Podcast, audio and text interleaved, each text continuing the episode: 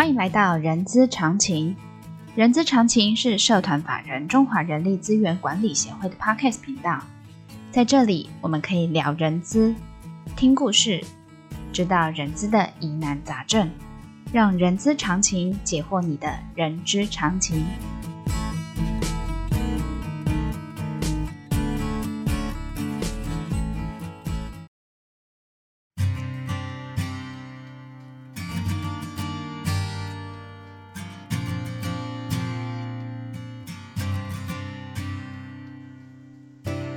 嗨，欢迎来到人资十分钟，我是 J.K. 若琳。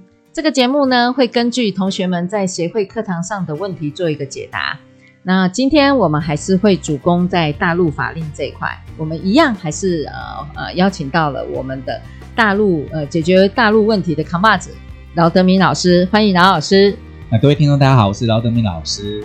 老师，呃，你看哦，您在课堂上教了这么多。届的学生哦，那我想说你的学生很多，那学生一定会一定会有很多学生问你一个问题哦，就是呃，大陆有一个叫工龄，所谓的工龄就是工作的工，年龄的龄，工龄是不是就工作年龄的部分？啊、呃，然后台干是不是可以不要承认，不要这个工龄？其实这个工龄哈，在台湾叫做年资。啊，如果说讲年资，大家就知道意思哦，就工作年资。嗯、那这个工龄呢，跟大陆这个带薪年休假会有比较大的关系。那带薪年休假就是台湾的特特休假。OK，哈哈。那其实这个问题很简单，因为这每个员工都想要公司去承认这个工龄，因为跟带薪休假是有关的呀。哈，它呃，大陆的计算这个带薪休假的天数呢，跟台湾不一样。那大陆是算总工龄制。就是说你在别的公司工作五年，那你来你们公司呢，就年资就会是五年了。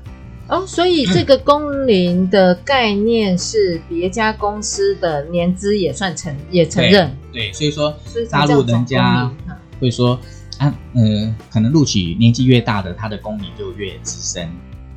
啊，就是年纪越大的，嗯、他承认的总工龄的就越多越多。对对。那台湾的话就不一样，台湾你到一个新公司的话，做满一年年资才是一年嘛。对对对对，对，台湾不承认的，所以说大陆呢，当然就很喜欢要你承认总工龄，而且在法规来讲的话是要承认的。那老师，我这这个话题我先扯开，先先呃另外一条支线。所以也就是说，假设这个年呃年资越长，或者是年龄越大的，岂不是年资越久？然后他的带薪休假，带薪休假也越久，那公司岂不是就不会想要录用找那个年资比较大的或年龄比较大的人来上班吗？对，当然这是法规啦哈。其实你要看大陆的这个特休假，就带薪年假的天数多少天？是他呃满一年不满十年的话是五天，那十年到二十年的话是十天。二十年以上都是十五天，嗯哼。可是台湾的十五天就是做满五年就有十五天了，所以说对，uh -huh. 所以说以以大陆来讲的话，对新人来讲会比较好，因为他一到新公司可能天数就很多哦，原来。可是，在台湾来讲，如果说年纪比较高的人哦，他天数台湾反而比大陆多。对，老师，嗯、我看到您这边的那个您收集您给我们的资料里头。在大陆的带薪年，呃呃，这怎么写啊？带薪年休假，哎，真的耶，五天、十天、十五天，最多十五天。对啊，跟台湾比起来，哎，台湾真的好很多耶。对啊，台湾台湾最高是三十天嘛，对，那大陆最高才十五天。对，嗯，那但是呢，大陆的这个工龄不能说你一来你一来上班，你说你十年就承认十年嘛，对，对不对？所以呢，大陆要有有几个东西要可以可以拿，比如说。前公司的劳动合同的年资，嗯，或是你去社保局申请那个社保的参保年资，嗯哼，哎，或是前公司的离职证明，嗯哼，就证明你有这些工龄。哦，所以不能随随随便说你十年就是十年的。哎，所以也就是说，假设我在那个简历表，我知道大陆履历叫在台湾叫履历，在大陆叫简历嘛。只要我在简历表上面写说我在前一家公司，比如说我之前的公司总共工作了十呃十年，我在那个简历表上面十年，公司是不公司还是会看您刚才所说的那些资料？嗯，公司比较不会这样子去认定你的工龄，因为我刚才讲过，万一人家随便写我有十五年，对，不能可能承认十五年。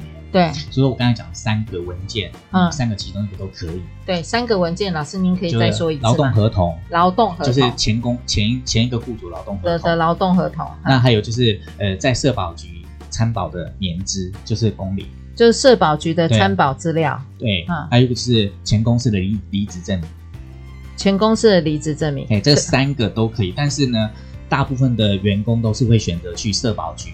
那因为他们只要呃有账号密码就可以 download 下来他自己的参保名字，啊就当做就呃公司都是以这个去认定你的工龄。Uh-huh.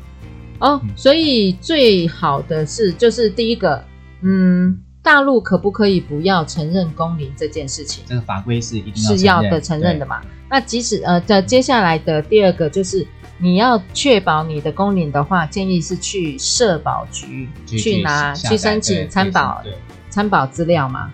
嗯，好，那嗯，其实这个呃，这个带薪年休假，不管是台干或是整个陆籍员工的话，都都呃都合法，都可以申请的。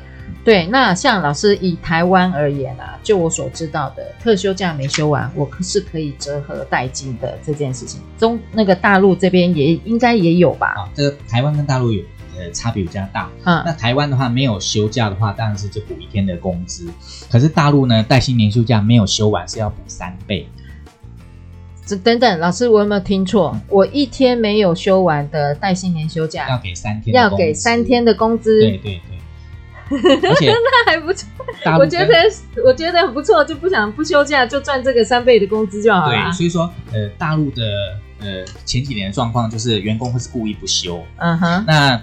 台商的都是会逼迫员工去休，嗯，呃，现在法定是禁止的，就不能强迫员工去休，嗯，所以所以说大陆员工知道是三倍，所以说他们就很喜欢去赚那个钱，嗯哼，这是这个对象针对台干也适用吗？对，台呃不，其实台干在大陆上班哈，其实我们台干是我们自己讲，其实他还是一个员工，嗯哼，对，所以他所以都有也算。那他的这种工龄包含台湾的工龄吗？呃，他呃，其实他呃，台湾也算，只要能够提得出证明。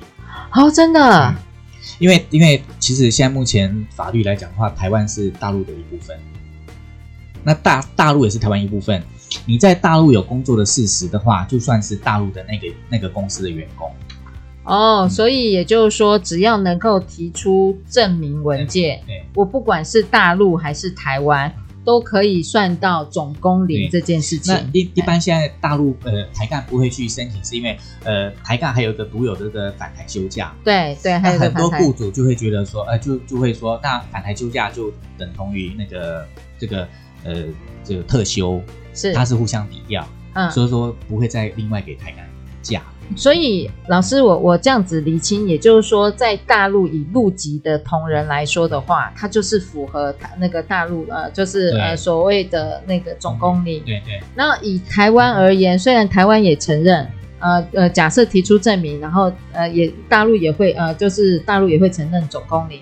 但是，因为我们在规划台干的福利的部分的时候，它可能就会被归到反台价的部分。对对，所以说就折抵掉。嗯哼，好。所以说比较注意到，就是到了年底的时年底的时候呢，那人资就会统计那个没有休假的，那大部分都是柔性的劝说，是柔性的劝说给他排休假。嗯哼。那如果说员工还是坚持不排的话，那我们就给三倍薪资啦。对对对。嗯哎呦，那这样子，我们那个，我们那个，不管是陆籍的人资还是台籍的人资，嗯、我们应该都要有一些呃，让同仁去休假的引导措施啊。那假设没有休假，我们还是依法给这些我所说我所谓的代金的部分。对，所以说这个工龄是大陆的员工人人都爱，人人都要都要你承认。OK，好。那呃，谢谢老老师哦，今天来跟我们分享就是大陆工龄的这件事情。原来工龄所谓的总工龄是别家公司任职的工龄也算在你的年资里头，我觉得这样挺不错的。好，那谢谢老老师今天带来呃呃大陆的总工龄的分享。呃，喜欢我们今天的节目呢，请给我们五星好评，也欢迎大家呢留下您的评论。我们下次空中见，谢谢，拜拜，拜拜，再见。